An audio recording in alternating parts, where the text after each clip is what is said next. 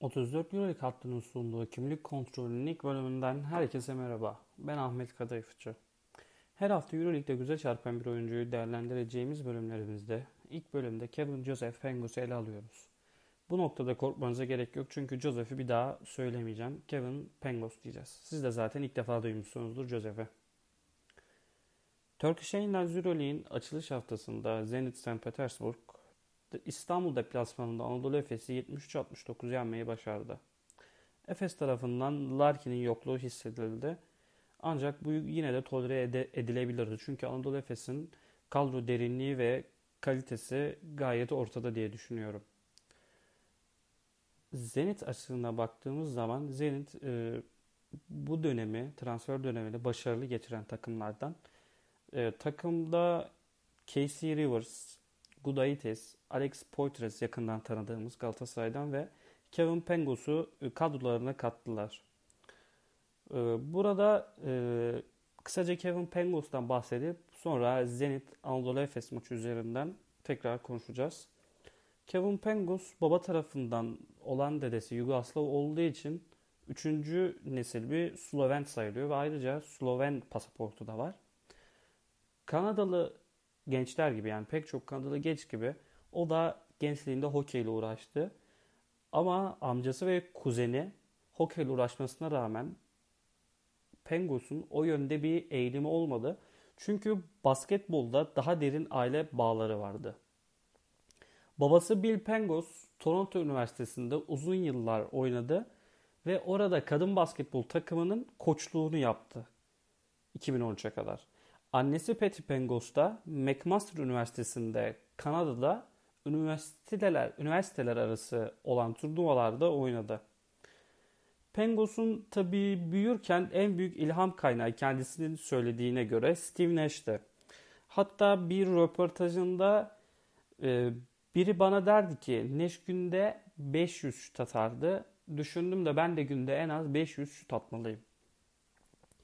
Pengos Kanada'da çeşitli ulusal ve bölgesel gençlik takımlarında oynamasına rağmen Ontario'da pek e, üst düzey takım ol, olmadığı için genelde tek başına ya da babasıyla idman yapmak zorunda kaldı.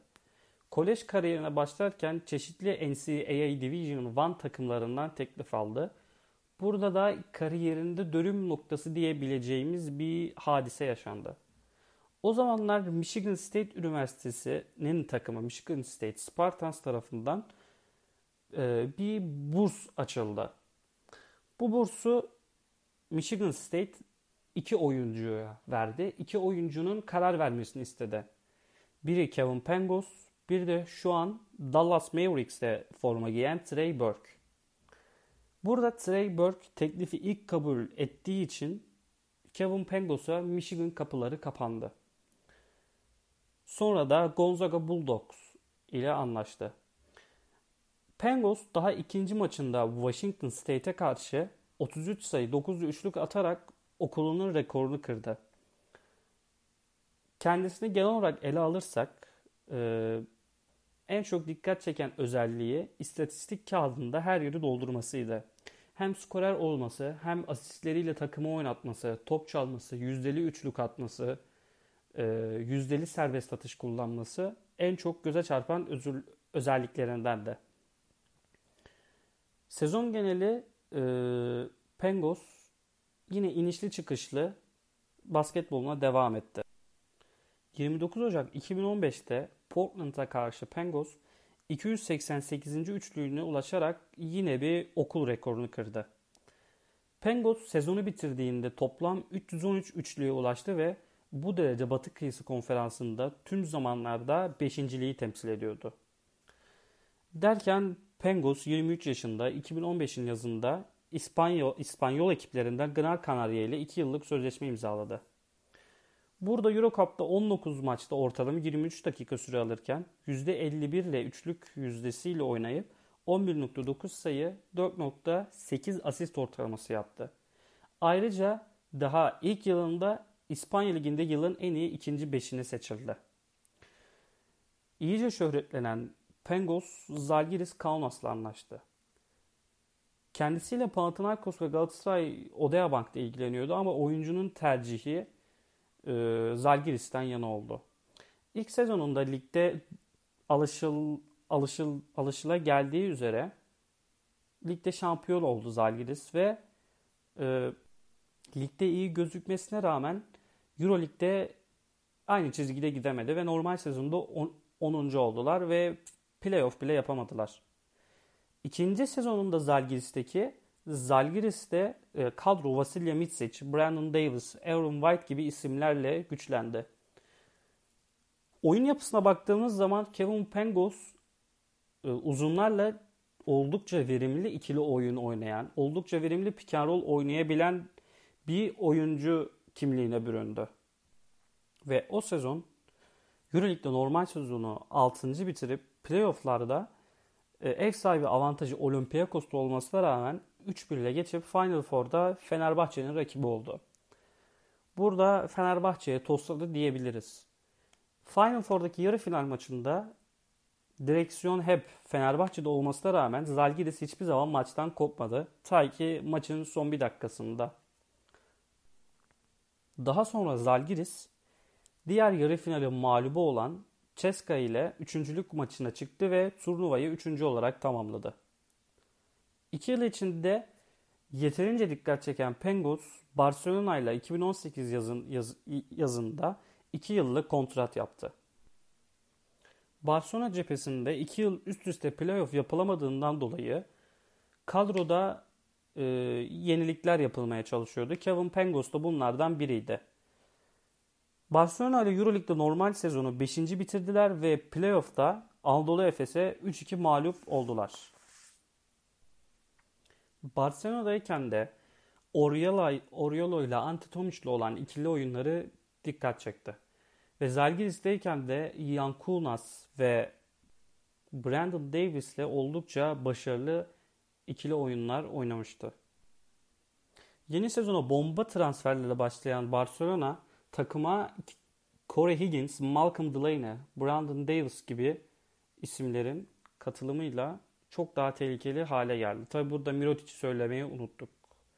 Yani bana göre en çarpıcı transferdi o yaz. Sezona hazırlık yapılırken ayak baş parmağından sakatlandı ve ilk başta 4-6 hafta civarı sahalardan uzak kalacağı söylendi. Bu süre uzadı ve Aralık ayında e, koç Stavislav Pesic bir açıklama yaptı. 4-6 hafta bekliyorduk biz Pengos'un gelmeyeceğini.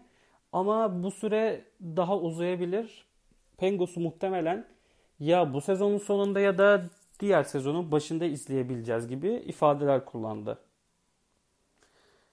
Tabi Barcelona'da Pengos'un o kadroyla oynadığını görmek isterdik. Çünkü o kadronun şöyle bir eksikliği vardı.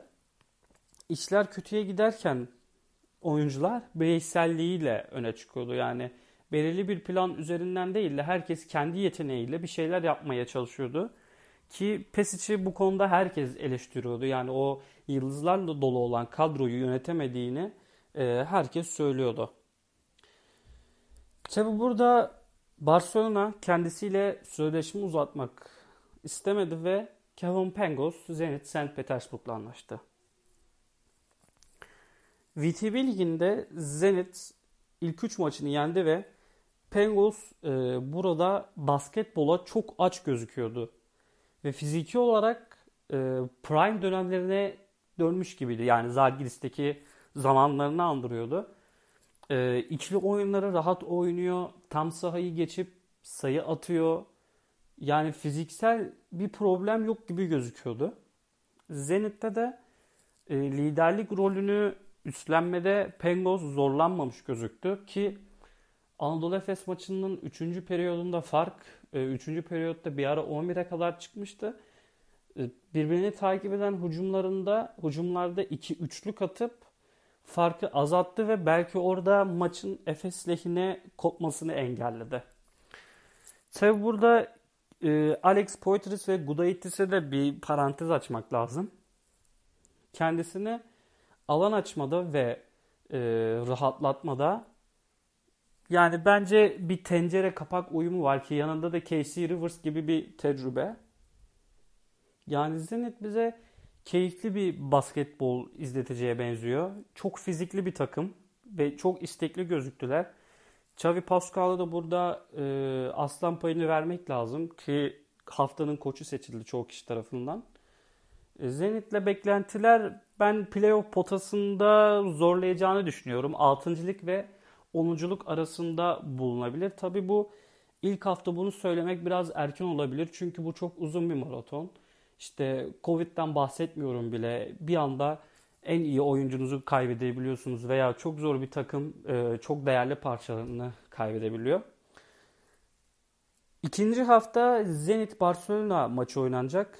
Yasikevicius koronavirüse yakalandı ve yardımcı koç da koronavirüse yakalandı. Burada eğer e, olsalardı çok güzel bir birleşme yaşanacaktı. Kevin Pangos, Saras Yasikevicius tekrar bir araya gelmiş olacaktı. Buradan o maçın hikayesi güzel olabilirdi. E, Covid açısından dediğim gibi sezon e, ne kadar başarılı bitirilebilecek bu bir soru işareti. Umarız basketbolu e, minimum şekilde etkiler pandemi. Ve biz de Kevin Pangos'un önderliğinde e, Zenit'i izleme fırsatı buluruz. Bu haftalık Kevin Pangos'u değerlendirdik. Haftaya yeni bölümümüzde görüşmek üzere. Hoşçakalın.